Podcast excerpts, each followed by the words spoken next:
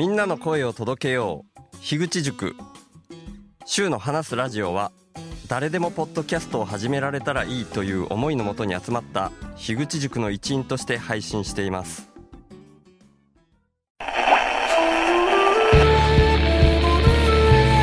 週の話すラジオ特別編。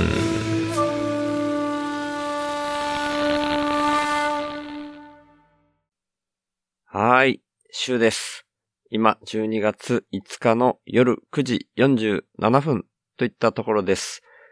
ちょっと前に3泊の福岡行きから宮崎の自宅に帰ってきまして、で、12月2日から出発したわけですけど、出発するその日には、完全人間ランドの目安箱に出た時の音源をそのままアップするみたいな裏技を使ってましたけど、その後も2日の夜に焚き火会に参加させてもらって、その時に撮った音源を3日に流してみたいなことで、で、4日にはアドベントカレンダーの元々収録してあった音源を流すっていうことができたので、これ毎日更新ができちゃってるな、みたいなところがあって、じゃあもうせっかくだから今日も上げてしまおうかなと思いまして、先日、ギブネスラジオっていう、愛ちゃん、愛はフラクタルっていうポッドキャスト番組をやってる、以前にゲストにも出てくれた愛ちゃんですけども、そのギブネスラジオで僕と愛ちゃんとアキさんが喋った音源を週の話すラジオの方でも使わせてもらってもいいかなっていう風に聞いたときに、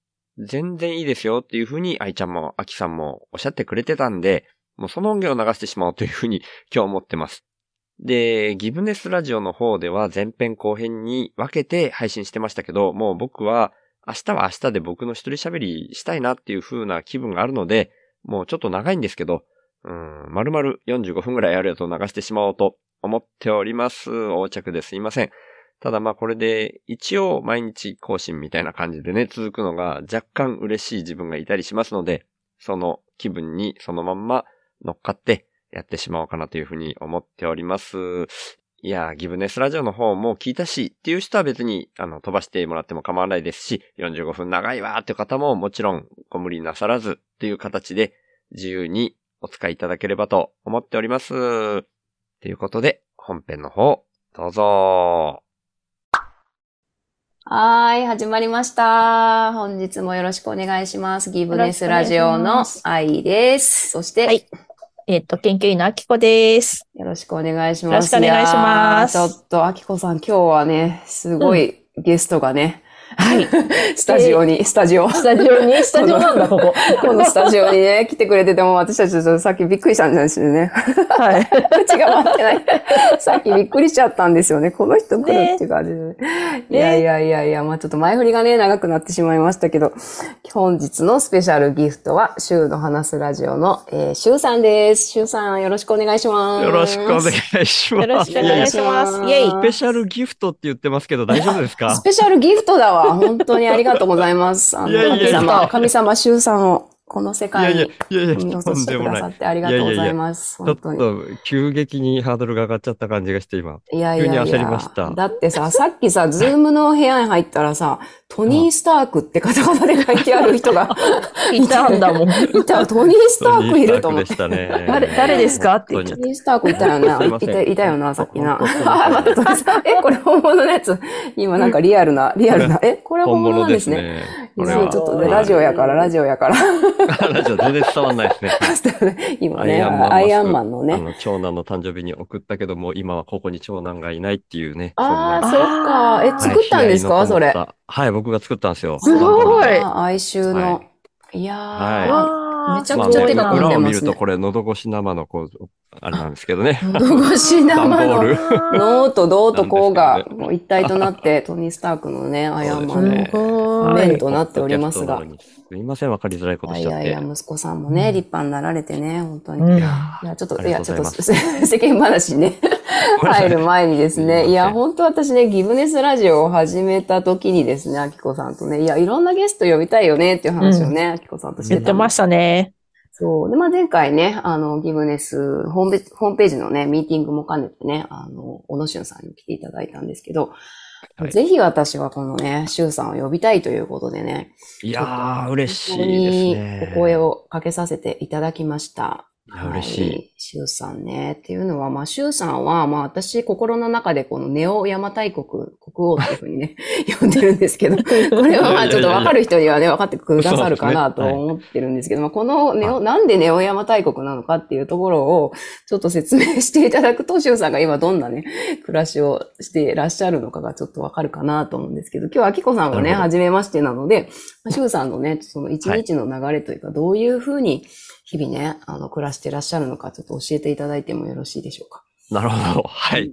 ちょっとどこから入ったらいいのかっていう感じですけどねうん、一日の流れ。まあ僕がなるべくお金を使わない生活っていうのを始めて、うんうんで、愛ちゃんが今今日呼んでくださったみたいな、そのギフトとつながるような流れっていうので、僕は今、ポッドキャストに全振りをして、まあ、さっきなるべくお金を使わない生活って言ったんですけど、まあ、なるべくお金を使わない、そしてなるべく稼がないっていうので、うんえー月々の支出を5万円っていうことで、えー支出も5万円で、入ってくるお金も5万円っていうのでバランス取ってやってたんですけど、まあ、今年に入ってからそれも全部やめてしまって、で、あ、うん全部じゃないな。ごめんなさい。えーっと、いわゆる雇われの方、収入の方を完全にゼロにしてしまって、で、ギブネスっていう言い方ではないんですけど、僕の中ではインプット、アウトプットっていう言い方を最初してたもんで、うんうん。うんその、えーインプットが全くないっていう状態で自分のアウトプットに全振りするっていうようなちょっと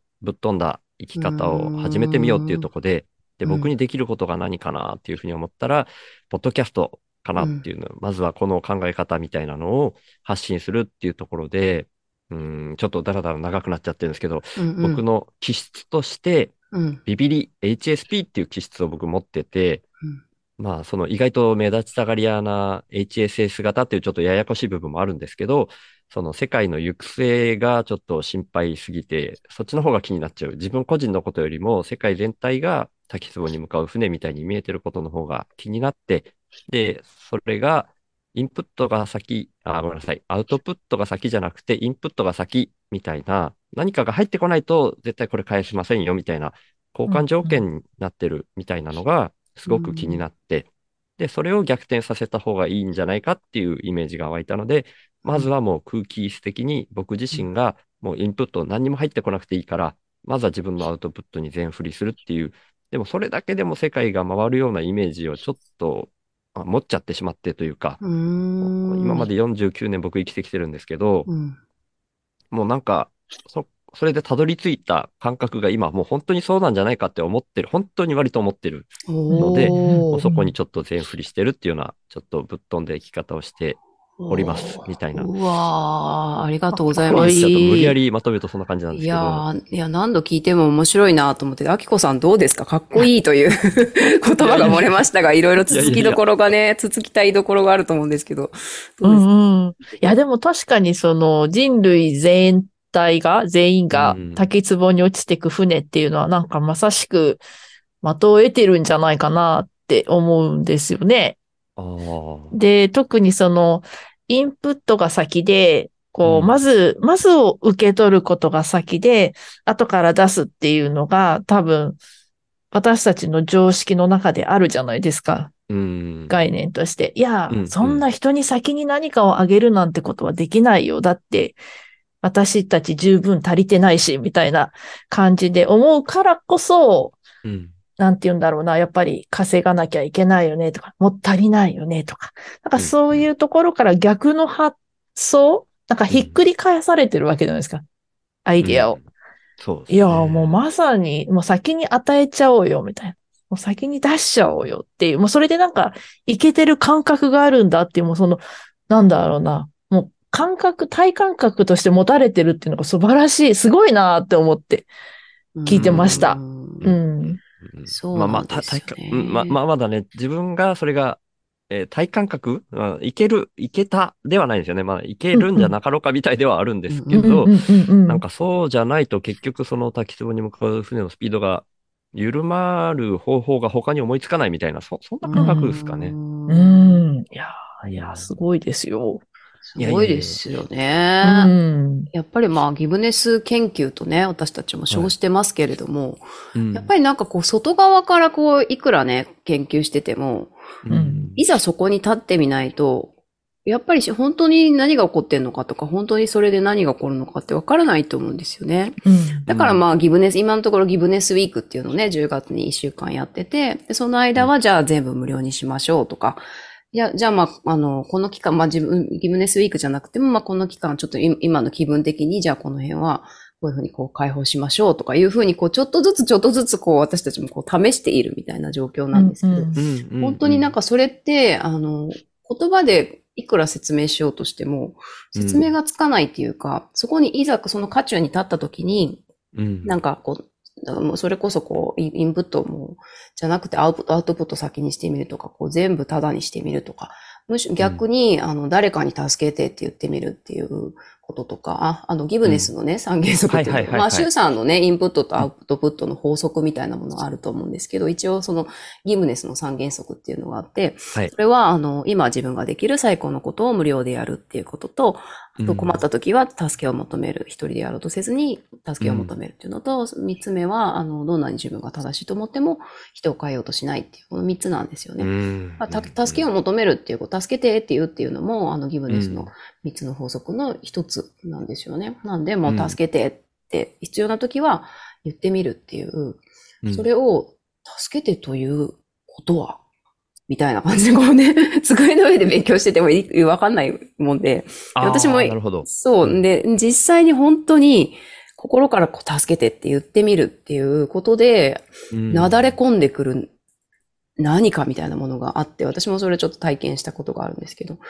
で、自分もこうなんか無料で解放してくること、してみることで感じる何かみたいなものもあって、うん。で、で、まあ自分が感じることもあるし、まあ、シュウさんとかね、まあ、いろんなね、ギブネス実践してらっしゃる方を見てて、うん。なんかね、あれじゃないですか、こう、すがすがしいっていうかね、アキコさんもさっきかっこいいって言ったけど、なんかすがすがしさっていうか、美しさっていうか、なんかすごくそういうものをなんか、すごい感じるんですよね。報道寺のね、うん。この間、シュウさんも来ていただきましたけど、龍玄さんもそうだけど、うん。あーはいはい。その美しさとかすがすがしさとかっていうのは何なんだろうっていうことで、うん。まあ、アキコ研究員とね、私が今こう、嗅ぎつけて、嗅ぎつけてっていうかね、私とシュウさんはもともと樋口塾でね、樋口さんで、はいはい、あの、出会えたわけなんですけども、まあちょっと今日ね、改めてお話聞いてみたいなというふうに思っております。うーん、なんですよね。何なんですかね、このすがすがしさとか美しさ。かっすこよさ。がしさがあるんですね。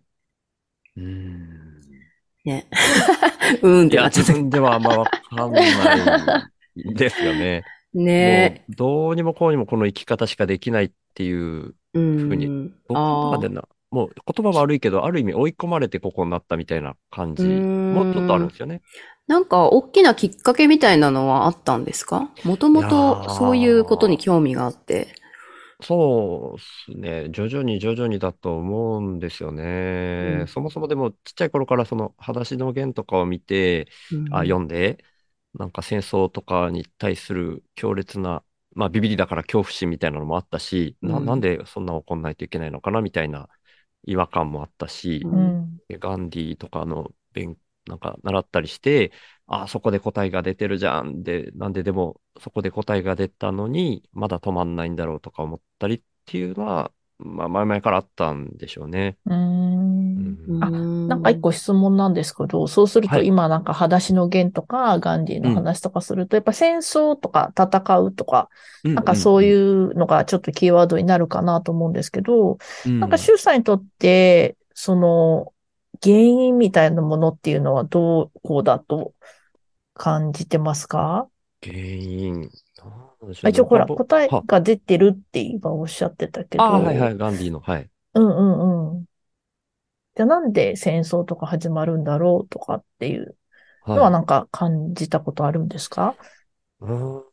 まあ、それも明確に一個みたいな感じじゃないのかもしれないんですけど、僕もだから、まあ、この本当に先天的な HSP ってビビりなんだなって気づいたのはこの1、うん。2年なんですけど、うんまあ、ちっちゃい頃から体も細かったし、まあ、喧嘩とかも、うん、強い、弱いというか、うん、弱々しい、体も壊しやすかったしみたいな感じなんで、まあ、喧嘩したら負けるわけですよね。で、なうんうん泣かされるみたいなところがあって、うん、で、まあ嫌じゃないですか、泣かされると。うん嫌ですよね。でも、な、なんでしょうね。うん、だからこそっていうか、同じ人間、相手もうんまあ、同い年ぐらいの子が、まあ、うん喧嘩になってやるんですけど、うん同じはずなのに、なんでみたいな感覚がうんありますよね。それが勝つ側だったら、僕、あんまりその違和感って残んなかったかなと思うんですよね。確かにね。負ける側だったから、その、うん、ずっと残ってきたんじゃないかな、みたいな。だから今は僕がこういう感覚になれてるのは全部本当にうん大げさじゃなく、やっぱりずっとビビりだったからっていうのに尽きるんですよね、どこまで遡っても。うんうん。だから、やっぱすごいな。うんうん。なんかこう、ビビリって言うとね、なんかこう、うんなんか、他にシュウさんどういうふうに取られてるかわかんないけど、なんかうん今の世界で言うとビビリって言うと、なんかちょっと、ちょっと弱いみたいな風に見る人もいるかと思うんだけど、うんなんかすごいビビリっていうのもすごいなんか動力だなってすごい思うんですよ。うんうん。まあそ、の、危機察知能力っていうか、はいはい、そういうのが多分他の人よりもすごく敏感だから、うんうん。なんか早くなんかやった方がいいよみたいな、すごく警告を出しやすかったり、うんうんうんなんでしょうね。本当一番最初になんか見つけられるじゃないですか。うん。うんうんなんかそれってすごい、すごいなーって思いますよね。うん。そうですよね。うん。私も最初になんかこう、シュウさんに出会った時にね、うなんか、シュウさん、すごい勇気ありますね、とか言って、なんかよくそうやってこう、お金、まあ、その時5万円だったのか、まあ5万円もね、もう、はいはい。全部手放し、お仕事手放したのかっていうようなぐらいの段階だったのかなって思うんですけど、うんうん怖くないんですかって、なんか、うん。すごい勇気ありますねって言ったら、シュウさんが、そのその時のシュウさんはね、いやいや、うん。僕にとっては、皆さんが、こう、滝壺に、こう、向かうね。さっきも滝壺の話したけど、そう、滝壺に向かう船にね、滝壺に向かうって分かってるのに、まあみんなが乗ってるからいいかって言って、こう、うん。乗ってる皆さんの方がよっぽど勇敢ですよ、みたいな、よっぽど勇敢に見えますっていうような話を 聞いていた。僕は本当にビビりなんです。だから、もう滝壺に向かう、あの、船からもう降りたんですっていうような話してた。あなるほど、そういうことかっていう。だからまあまさにね、今未来に何が起こっているのかって、私たちってこう、なんとなく感じているはずなのに、いやでもまだ大丈夫だろうとか、いやみんなこうしてるから、ねえ、うん、ううん。ん、大丈夫でしょうみたいなのがなんとなくこう根拠もなくあると思うんですけど、何かしら直感で、でもどこかでこううん。匂いみたいに、何かがおかしいんじゃないかとか、何かがちょっと起こるんじゃないかみたいなーことを感じているけれども、なかなかそのね、生活習慣とか、そういう生き方みたいなものを変えられないっていう、まあ私たちの方こそがね、あの、ビビリなんだなっていうことを、うん、あの、シュウさんにもね、教えていただいているんですけれど、うん、なので、あの時からちょうど、だから5万円のその、5万円分のお仕事も手放してからちょうど1年ぐらいですか、今。そうですね。今年に入ってからなんで、もうすぐ1年ですね。ううんん、どう、はい。どんな感じですか？なんかその2段は階い。あったんだなって思ってて、そのまあ、はい。もう5万円で、もともと何の、プログラマー、コンピューターのお仕事いやですよね。、それは10年以上前に、うん。関東、まあ東京のほかでやってたんですけど、宮崎に帰ってきてからは徐々に徐々にこういうなるべくお金を使わない生活になっていってたんで、もう5万円っていう稼ぎ方をするってなると、うん。まあ何でも、職種何でもよかったんですけど、そういうマイペースで働けるのが農業系が多かったから、ああ、ポッドキャスト聞けるからってね。まあそれもそうですね。農業系のアルバイトが多かったですね。そういうのを転々としてたんですけど、なるほど、なるほど。でなんかきっかけとしては、ポッドキャスト禁止された、きっかけでそうやね、そうやね。途中でね、秘宝、秘宝って、ポッドキャスト聞くなってね。うんうん野党犬さんでね。いや、なんかそんな悲しいニュースもありましたけど、なんかそのいやいやいや東京で、まあ会、会社員だったのかな？その時はそうですね。ね、会社でお勤めされてて、で、まあ、宮崎に戻ってこられて、もうじゃあ、はい。なるべくお金を使わないってことで、月5万円で生きていこうってなった、その第一段階と、いや、はいもう全部もうゼロにししちゃおうっていう、インプット、アウトプットとインプットでいこうってうんあの、決めた、その、第二段階とあったと思うんですけど、その、なんか、その時々の、周さんのなんか、決意のきっかけとか、その時の、そそれで実際にやってみてどんな気持ちだったのかなっていうのがすごい知りたくて。うんうんうん。そうですね。一個一個はね、本当僕もビビりだから、ちょっとずつちょっとずつ進んでるから、うんうんなんかいろんなエピソードあるから、それ全部話しちゃったら全然時間足りないけど。一番いいやつください。なんだろう。なんだろううん一個ちょっとシェアハウス、あるシェアハウスと関わっうんてみたいなきっかけがあったんですね。うんうんうんシェアハウスに住んだわけじゃないんですけど、シェアハウスに住んでる人と知り合って、そこに行く、えっとね、持ち寄りでなんか食事会みたいなの週に1回開いてたんですよね。ご飯はそこで炊いてあって、なんかおかずみんなで持ち寄って、みんなでそのおかず分け合って食べようみたいな会。で、そこでもうただ、そうやってみんなよく知らない人集まるけど、なんか楽しいみたいな。うんで、ただ集まって食事する。まあ、それ、要は、ただ人と会って食べる。もうそんだけじゃないですか、言ってみたら。うんうん何にも特別なことしてない。だから普段通りの生活の中でも全然、なんていうか、イベントというか、すごく幸せな瞬間が作れるとか、うんうん、その人たちと会ってる中で、全然そのお金っていうのにこだわる必要ないし、そういう変わった人も多かったんですよね。お金にうんあんま使わない人も多かったし、お金についての勉強会を開いてる人もいて、あ、だからそのお金の勉強会結構でかいかな。うんはい。で、それで前にあの、秋子さんが話されてたみたいな、お金は借金であるみたいなのも僕も結構その時にがっつり勉強させてもらって、もう僕の中ではもう借金以外の何物でもないんですよ、お金って。うん。だからそこは、ちゃんと説明できないんですけど、うん。できないけど、もう僕の中では完全に腑に落ちてるみたいなうんところがあって、何にもこう形のないものにみんな振り回されてるな、みたいなうん。感じもあるし、うん。あとは僕家族がいい、まあ当時はだからまだ子供もちっちゃかったのかなうん。うんうん。なんですけど、えっと、坂爪慶吾さんっていう方の名前もちょっと出しちゃおうかな。今ちょっと思い浮かんだんで、はいはいはいはい。聞かれたことあります？愛ちゃんとか、ああ、彦さんは？なんか聞聞いたことあります。はい。恵子さん。うん愛ちゃん知らなそう私は、あの人かなっていうのはいるんですけど、あ違うかもしれない、誰。まあ、ちょっとい、今どんな活動されてるかはちょっと把握してないんですけど、うんうん僕が知り合った時は、えっと、家を持たずに日本全国を呼ばれるまんまに転々と暮らされてて、うんだから、それも、うん、全くお金を自分では使わずに、呼ばれたらもう行ってお話し会してみたいな感じでうんうんやられてたんですね。で、僕、それもすごくいいなと思って、でも僕にはできないなみたいな、もしかしたら今の愛ちゃんたちが僕に対してそういう印象を持ってくれてるのかもしれないな、みたいな。う。ん坂爪慶吾さんっていう人は勇気があってすごいなみたいに思って、でも僕はできないなみたいに思っていて、だからでも、そんなところに、こう、憧れみたいなのも、そその時にすでに埋め込まれてたのかもしれないですね、僕の中でう。ん事件爆弾みたいに。なるほど。で、結構周りにそういう方がいらっしゃって、少しずつそっちにシフトしていたっていう感じなんですかね。そうですね。もう、ままさにアウトプットを先にやられてるって僕はその時感じてたんだと思うんですよ、坂爪慶吾さんに対して。うん何にも持たずに。うんうんはい。なるほど。実際にご自身でやられてみて、どうでした？まずその5万円時代っていうのは。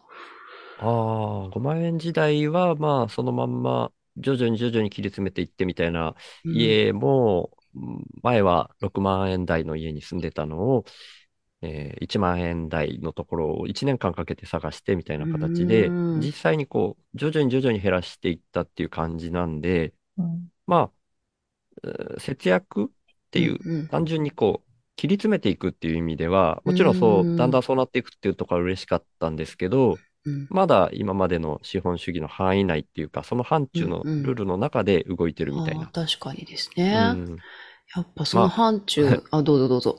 あ、ごめんなさい、ごめんなさい。まあ、そのね、それが実際には、本当に今までのお流れというか、サイクルをうんうん削っていくわけなんで、僕はまうんあそういう、えー意思というか、うん僕が引っ張っていってたようなもので、家族を巻き添えにしてというか、のがあったんで、うん僕はまあ、それ納得しず、うん、納得づくでやってたんですけど、かみさんとか辛かったのかなと思って、今ね、うん。かみさんは子供連れて出てってんのはそういうところがあるとは思うんですけど。はい。うん。僕の中ではそういう、うん、本当に徐々に徐々にってやっていて、最初からもう見てた目標地点にただゆっくり歩いてるだけというか、ただゆっくり歩いてるだけ。うんなるほど。ちなみに、シュウさんのその目的地点っていうのはどういう感じなんですか？ただ生きるだけなんですよ、その時も。要は、ああの、東京でのプログラマーをやってた会社では、稼ぎは当時多かったけど、結果的に会社潰れてしまいましたし、うんだからそこでは立ち行かなくなったわけですよね。だからそこで、で生き続けられるみたいなサイクルは結局気づけてないみたいな。じゃあ、本当に循環し続けられるサイクルみたいなのあが見つかんないと僕の中では生き続けるイメージが持てないんですよね。そっうんか。うん。なるだから、ほど。もうんうんもっとちゃんと、ちゃんとというか、普通に、ただ生きたいから続けてるだけなんですよ、僕の感覚としてはう。ん、なんかその、生きるっていうと、なんかいろいろな生きるがあるような気がしてて、はい私の中で。まあ、い都会で生きるも生きるだし、うん。田舎で生きるも生きるだし、うん。うん。アフリカで生きるも生きるだし、みたいな。うん。かうんシュウさんの中での、ただ生きたいの、そのただ生きたいの、うん。なんか、条件っていうのはどういうものなんですか？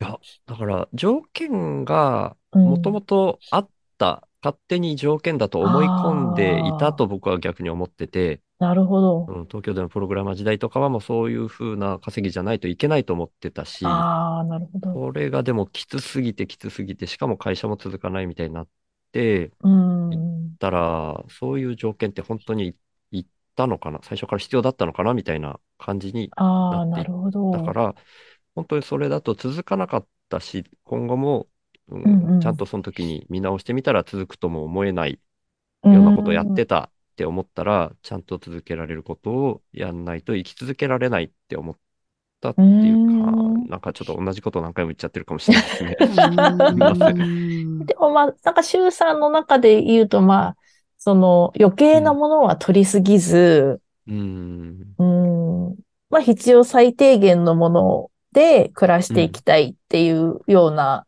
うん。なんだろうな、生き方から、周さんの生き方から、なんかうんそういうメッセージ性のようなものを受け取ったんですけど、はい。なんかそんな感じなんですかね。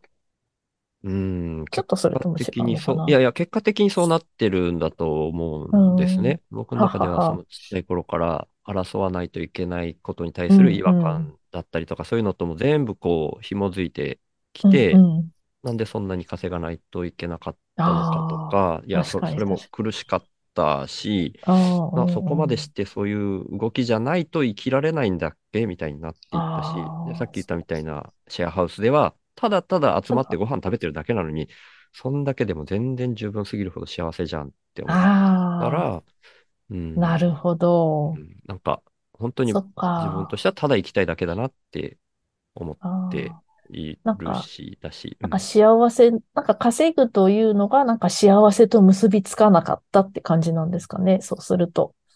うん、うんそうとも限らないまあそういうのかな。いやいや、うん、んそういうことだとは思います。言語化するとそうなるのかな。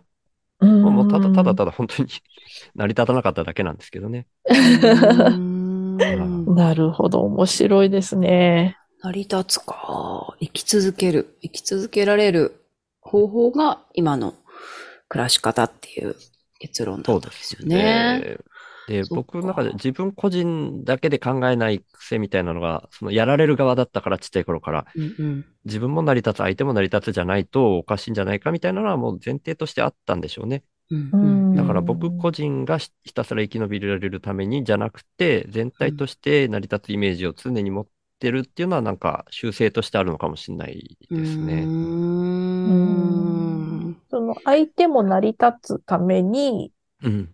周さんが今やってることっていうのは相手も成り立つような仕組みになってるってことなんですか？そうすると。要するに自う分、んなんか奪い合いにならないっていうか、ああ、インプットがバイアになら先じゃないか。て、ああ、アそういうウトプット、ことか自。分はただアウトプットするだけなんで、ああ、なるほど。そもそも取りすぎないみたいなうんをやらないと全員が成り立つイメージが持てない。そうですうんね。まさに一人分というか。うん。そうですよね。龍玄さんが、龍玄さんご本人がなのかちょっとわかんないんですけど、僕も人からシェアしていただいて、その龍玄さんの所属され、所属されてるとかの、なんかちょっとね、正確に忘れちゃったんですけど、なんかブログの記事があるんですよね。その日本仏教と仏教と教会？教会、あ、そうですね。うんの記事なんで、龍玄さんの文章なんじゃないかなって思うんですけど、うん。印象に残ってるのが、まあ、現代社会はブレーキの壊れた車のアクセルだけ踏み続けてるみたいなうん表現で書かれてて、それが僕の滝壺に向かう船っていうのと、なんか同じような感じだなって思ったことと、うん。なんか不安 OS で今はうん。回ってるけど、うん。安心 OS に変えていかないといけないっていう表現があって、僕の言葉でいくと、それってアウトプットが先じゃなく、あ、インプットが先じゃなくてアウトプットが先うんっていうのと結構一致してるんですよ、僕の中では。なるほど。なるほどですね。そのアウトプット、今ね、シュウさんがシュウさんのアウトプットとして、まあ、ポッドキャストでね、毎日のようにお話しされていて、で、まあ、インプットとして、それに、あの、なんだろう、いろいろね、し食べ物を送ってくれたりとか、毎月ね、はいはい。サブスク、サブスクって言うんですか？サブスクですね。はい。サブスクか。そうで。シュウさんをサブスクするっていうね、うんあの、そういう方もいらっしゃったり、まあ、そ、それでまあ、食料とか、まあ、うん。本当に最低限必要なお金とかっていうもので、まあ、今生きてらっしゃって、ううん。ん、で、なんかその生活をこう、じいざ自分自身に、あの、置き換えて想像したときに、うん。なんだろう、やっぱりまだ私は怖いな、みたいなのがあって、うんで何が怖いんだろうって思ったら、やっぱりまだ、なんか、あ、これが欲しいって思った時に、それが買えないとか、あの、ここに行きたいって思った時に、そこに行けないんじゃないかみたいな、なんかその、今ある、あの、まあ、少しずつシンプルにはしてきているような気がするんですけど、なんか今の自分があって思った時に、それがお我慢しない、まだ我慢しないといけないんじゃないかみたいな、なんかそういう思い込みみたいなのがすごくあって、でもなんか周さんとか、まあ他のね、そういうギブネス的な生き方していらっしゃる方を見ると、なんかすごくこう、我慢というより、むしろめちゃくちゃこう豊かで自由な感じもするんですよね。だからなんかその辺のなんかこう、恐怖感とか不安感みたいなものって、もうなんかこう、解き放たれていらっしゃるのか、それともまだどっかにこう残ってたりするのか、そのその辺のところ、実際どうなのかなっていう。ああ、いや、僕の場合は全然残ってますね。残ってます？うもうそうなんだ。吉田卓さんとうんか、うん龍玄さんとかは全然それ抜けてらっしゃるような感じもするし、じゃあ聞いてみないとわかんないですけど、うんうん。僕らはもう本当に偶然ここにいるだけっていう気がしてるんで、うんうんまあビビりだから徹底的にビビりなんで、うん怖いわけですよ、僕も。怖いんですけど、もっと怖いみたいな、その、うんうん。全体がキセブに向かう方がもっと怖いから、うんそっちが気になってるうちに自分のビビりの方は書き消されてる部分もあるかもしれない。もっと怖い奴らが、もっと怖い生活してる奴らがいるから。そんな感じかもしれない。なるほど、そうか。わかんないですけど。書き消されてる。あうーん、まあまあそういう、うん、今の問いに対してだとそういう感じになるんですけどね。へえ、そうか。面白いですね。面白いですねああの、課金のことでちょっともう一回聞いていいですか？課金、はい。課金のあの、サブスクの課金。あ、はいはいはい。あの、結構びっくりするくらい少ないじゃないですか。あの、い一口が100円とかあはい、はいはいはい。500円とか、マックス500円でしたっけ？そうですね、はい。それはなんかやっぱり意味があるんですか？なんでしょうね。だから僕の中であれはうん本当一時的っていうイメージで置いてるもんなんですよね。ああ、そうなんですか。僕のイメージしてるのって、ああいうものがなくても、みんなが、ただ好きにアウトプットしてるうちに、誰かの何かが巡ってくる。それでもある社会をイメージしてやってるから、でもまあ、その社会が本当に全体として来るのはまだ先だろうなっていう、うん僕が生きてるうちに成り立つかどうかすらわかんないな、ぐらいな、今はまだそんな感覚なので、まか。そういうイメージをなんか作るために最初は、まあ今の社会の中で僕自身もそういう思いを発信するためにも一応食っていかないといけないから、うん一時的にそれを、うん、そっか。なんか空気椅子なんですけど、サポートしてくださる方みたいな感じであ思ってやってるんですけど、うんまあ僕自身が空気椅子って言ってるみたいに本当に、なんか本当に、な、ななんでしょう。できるかどうかすら本当はわかんない状態。まあね、そのできるできないっていうのも、今の社会全体のうんお金に対するものも全部思い込みなんじゃないかみたいな、その、うん。あきこさんの社会、と、お金のご説明の時にもあったと思うんですけど、逆に言うとそういう感覚も僕は持ってるんですけど、とはいえやっぱり今はみんなそれを信じきってる中で、それでも出してくれるお金っていうのは、そんな、なんか、特別なこと僕あんまやってないから、その100円とかじゃないと僕自身がイメージできないみたいな。あ、ああ、そうなんだ。そうか、うん500円までやったの知らなかった、今うん私。いや、なんかね、なんあか、、いや、途中で変えたりしてるから、愛ちゃんの時は100円だけだったと思います。そっか、そっか。はいうん。いや、なんかね、なぜか、なぜこの質問をしたかというと、うんシュウさんのファンの人がいっぱいいるなって、なんかちょっとラジオを聞いてた時に思ったんですよ。もうシュウさんを応援したい人たちばっかりなんだなっていうのを、なんかラジオ聞いたりとか、シュウさんの Facebook の投稿とか見てたりすると、はあでもその、入り口があまりにも少なすぎて、あの、はいかけられる金額が少なすぎるから、ファンも困ってるだろうなと思って。いやいやいや、そんいやなことは本当に本当に、いや、もっと課金したいんじゃないかな、ファンはって思ってたんですよ。だから私は結構推し活とかするときって、はい。別に金額じゃないけど、なんか、うんあげた、例えばね、この人にこんなチケット1枚買いたい。まあそういうチケットが1万円くらいだとするじゃないですか。ううんん。でもそれの1万円が推しに行くってなって、なんか想像しただけで嬉しいわけですよね。まあ全部が行くわけじゃないけど。うんはいはいはい。あ、この、まあ、私がちょっとなんかサポートしてあげられてる嬉しさみたいなのがあるはずなんですよね。はいファンの心としては。うんうん。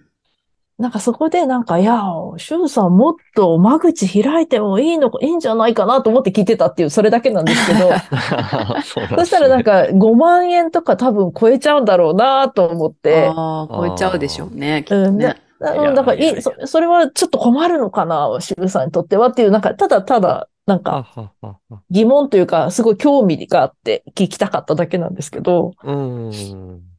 そうそう超えちゃったら困っちゃうのかなっていう。あ、まあ困るというか、あの、うんうん5万円で打ち止めっていうのは決めてるんですよ、最初ああ、かそっか。ら。はい。今のところですけど、まあ、家賃が上がったりとかがなければですけどね。ああ、なるほど、なるほはいまあど。とにかく必要な分以上は絶対受け取らないっていうのは決めていて、うんうん。ただまあ、今のペースでいくと、貯蓄尽きる方が早そうですけどね。うんだって500円までしかね。うんだってできなかったらできなかね。ったらね。ただまあ、うんまあ、それは裏、裏技っていうか、最初からその100円なんですけど、うんそれを10口送ってきてくれる人もいるわけですよ。ああ、なるほど。あーなるほどもうほらほら、みんな課金したら課たまらないじゃない金ですか。したくて仕方がないんですよ本。当にしたい人はそれでも送ってきてくれてるしうんうん、だから今の額が多分本当の数だと僕は思ってますよ僕、住所も電話番号も何もかも晒してるんで、本当に送ってきたいって思いがあれば本当に送ってきてると思います。なるほどなるほどう。うんだからそこまでじゃないないと思いますよ、多分。そういうことなの？いやいや、でも、もでも僕がそういう風になること自体は全然目的じゃないから、まあね、うん。そうですけどさ、そうですけどさ。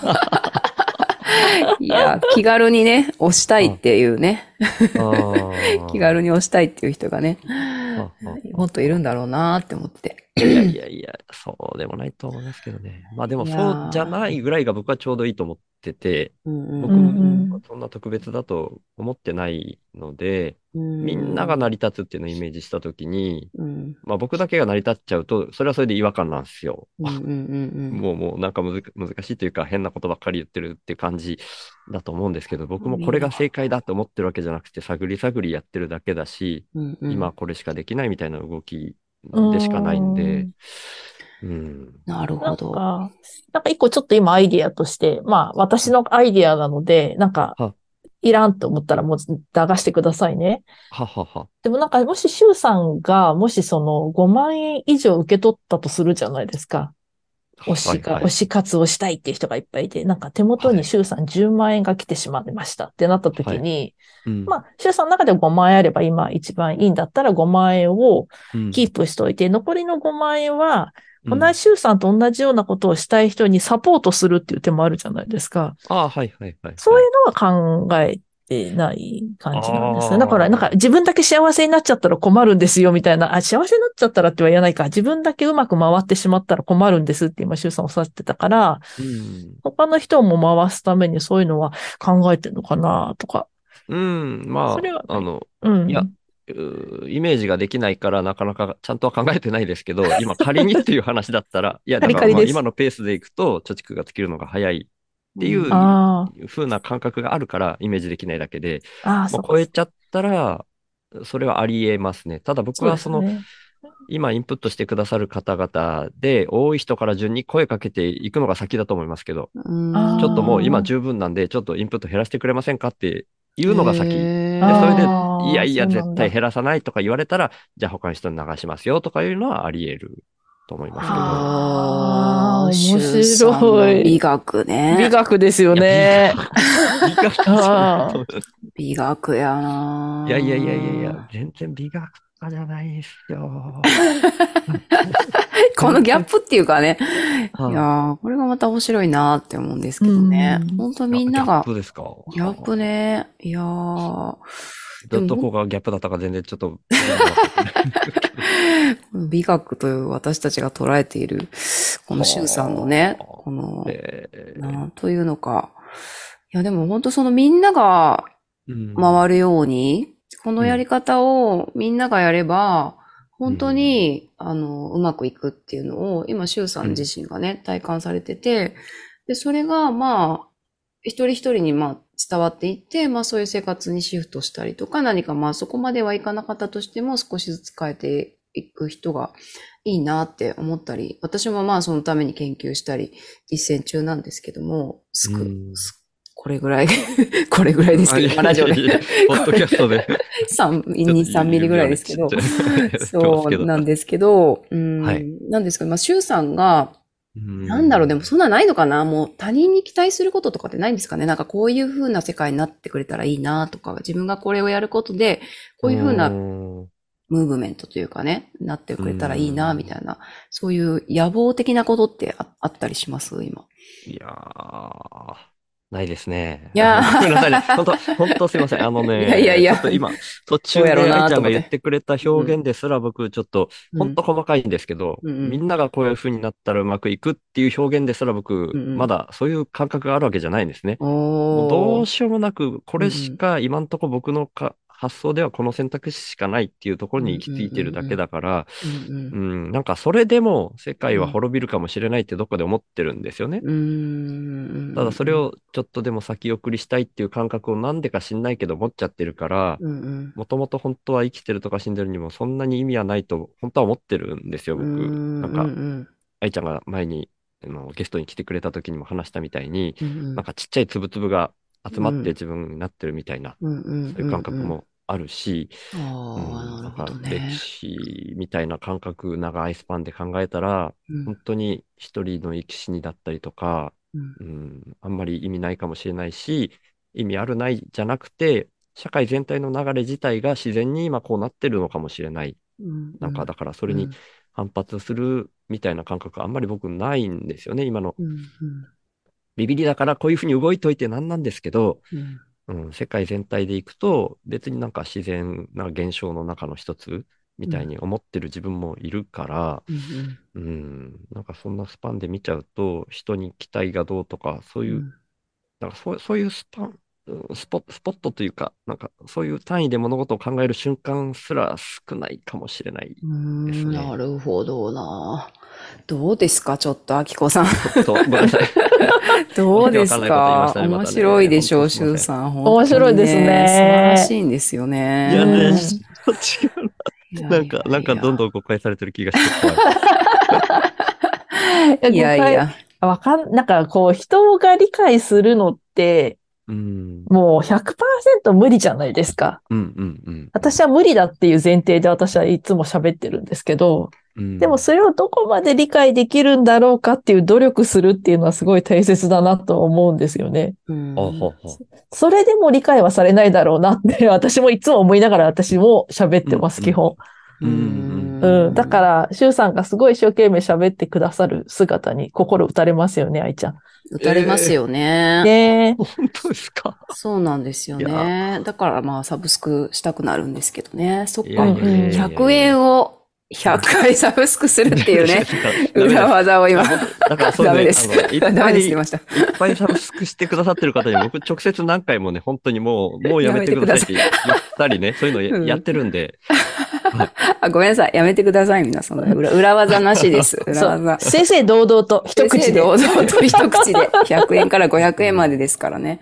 本当なんか意識しないぐらいでできるぐらいのじゃないと、なんかうん本当に、うん、そういうい、うん逆に一過性なものになっちゃうと悲しいみたいな感じがあるんで、うー。うんんなるほどね。いやー、ちょっとさ、またね、あの、永遠にちょっといろいろ話聞いていきたいんですけど、まあちょっとね、だいぶね、あの、おうん話ししましたので、これとんでもない、とんでもない。ちょっと今回はね、シュウさん、第一章ということでね。第2章も続きますかね。第二章もね。続続けていきたいな、というふうにね、あの、ぜひ、思ったりしております。こんなんで第二章成り立ちますか？いやいや、大丈夫です、大丈夫です。本当なんか、シュウさんのね、美学を教えていただいたね、っていう感じなんですけど。いや、自分ではちょっとびっくりするぐらい今回、ん自分の予想よりグダグダになっちゃったの 本当それは私たちの責任責任ですわ。で。いやいやいや、違いますよ。焦ってるとこだったんですけど。いやいやいや、まあ、またね、そんなね、インプットとアウアウトプットでね、うん生きていらっしゃる。ただ、ただ生きるだけっていう、なんかその言葉がすごいね、なんか、うんほんときたなというふうに思っておりますので、本当これからのね、シュウさんのね、生き様。生き様とか、まあこういうこと言うとまたね、シュウさん、いやいやいやっていうから、ね、ただ、ただシュウさんが生きているその様をね、あの、私たちはまあ、あの、見つめていきたいなって。それで時々おそうめんとかね、トマトジュースとかね、ありがたいです作。りたいなっていうふうに、はい、思っております。ので、はいぜひね、皆さん、あの、これ聞いてね、シュウさんってどんな人なのっていう方はね、あうんの、シュウ、シュウさんのね、ポッドキャスト、シュウの話すラジオ、リンクもね、貼ああ、っておきますので、それはあそちらも。聞いていただいて、そしてね、なんかね、インプットしたいなっていう方もね、そちらのリンク貼っておきますので、ぜひぜひね、シュウさんの生きる姿を、はい、ぜひ見て、見てください。はーい。というわけであり、がとうございます。ありがとうございました。ありがとうございますあきこさん、じゃあ、最後に一言、どうでしたか？初対面の出産でしたかえー、シュウさん、すごい、すごいね。いや、なんか、シュウさんどういう方なんだろうなーって、すごい、やっぱりドキドキワクワクしながら。はいねえ。いやー、でも、その5万円。でも、私にはこの5万円がちょうどいいってすごい分かってるのって素晴らしいですよね。うんうんあーやっぱり、今の私たちって、できることなら、より多くって考えるじゃないですか。ううんんどうせならもうちょっと稼ぎたい。どうせならもうちょっともらいたい。もうちょっと大きい家に住みたいとか。より、より良くなることがいいことだと、なんか思ってるから、うんううん。んそんなことないかもしれないよねっていう、その疑問で、まず考えてみるっていうことが、私たちには必要なのかもしれない。なんか、小さくなる必要はないかもしれないんですけど、なんていうの、うん。戻る必要はないかもしれないけれども、うん。もう十分私たち足りてますよねっていう視点で考えていくと、あの、また新しい道が、なんか開けていくんじゃないかなっていうのは今日なんかシュウさんとにあいちゃんと喋ってて、なんかうんもう一回感じたところでした。はい、ありがとうございました。確かにですねすごいわかりやすい。ありがとうございます。わかありやすい。りがとうございます。ああ、ちょっとこの、最後のあき、あきこさんの喋りのね、テーマでまたちょっと次持ち越して お話ししたいなっていうふうに今ちょっとムクムク思いましたので、またしゅうさはいんぜひね、遊びに来てください。ああ、ぜひぜひ、本当にありがとうございまますはーい。今日のゲストはシュウの話すラジオのシュウさんでした。ありがとうございました。ありがとうございましたありがとうございましたまたねバイバイ。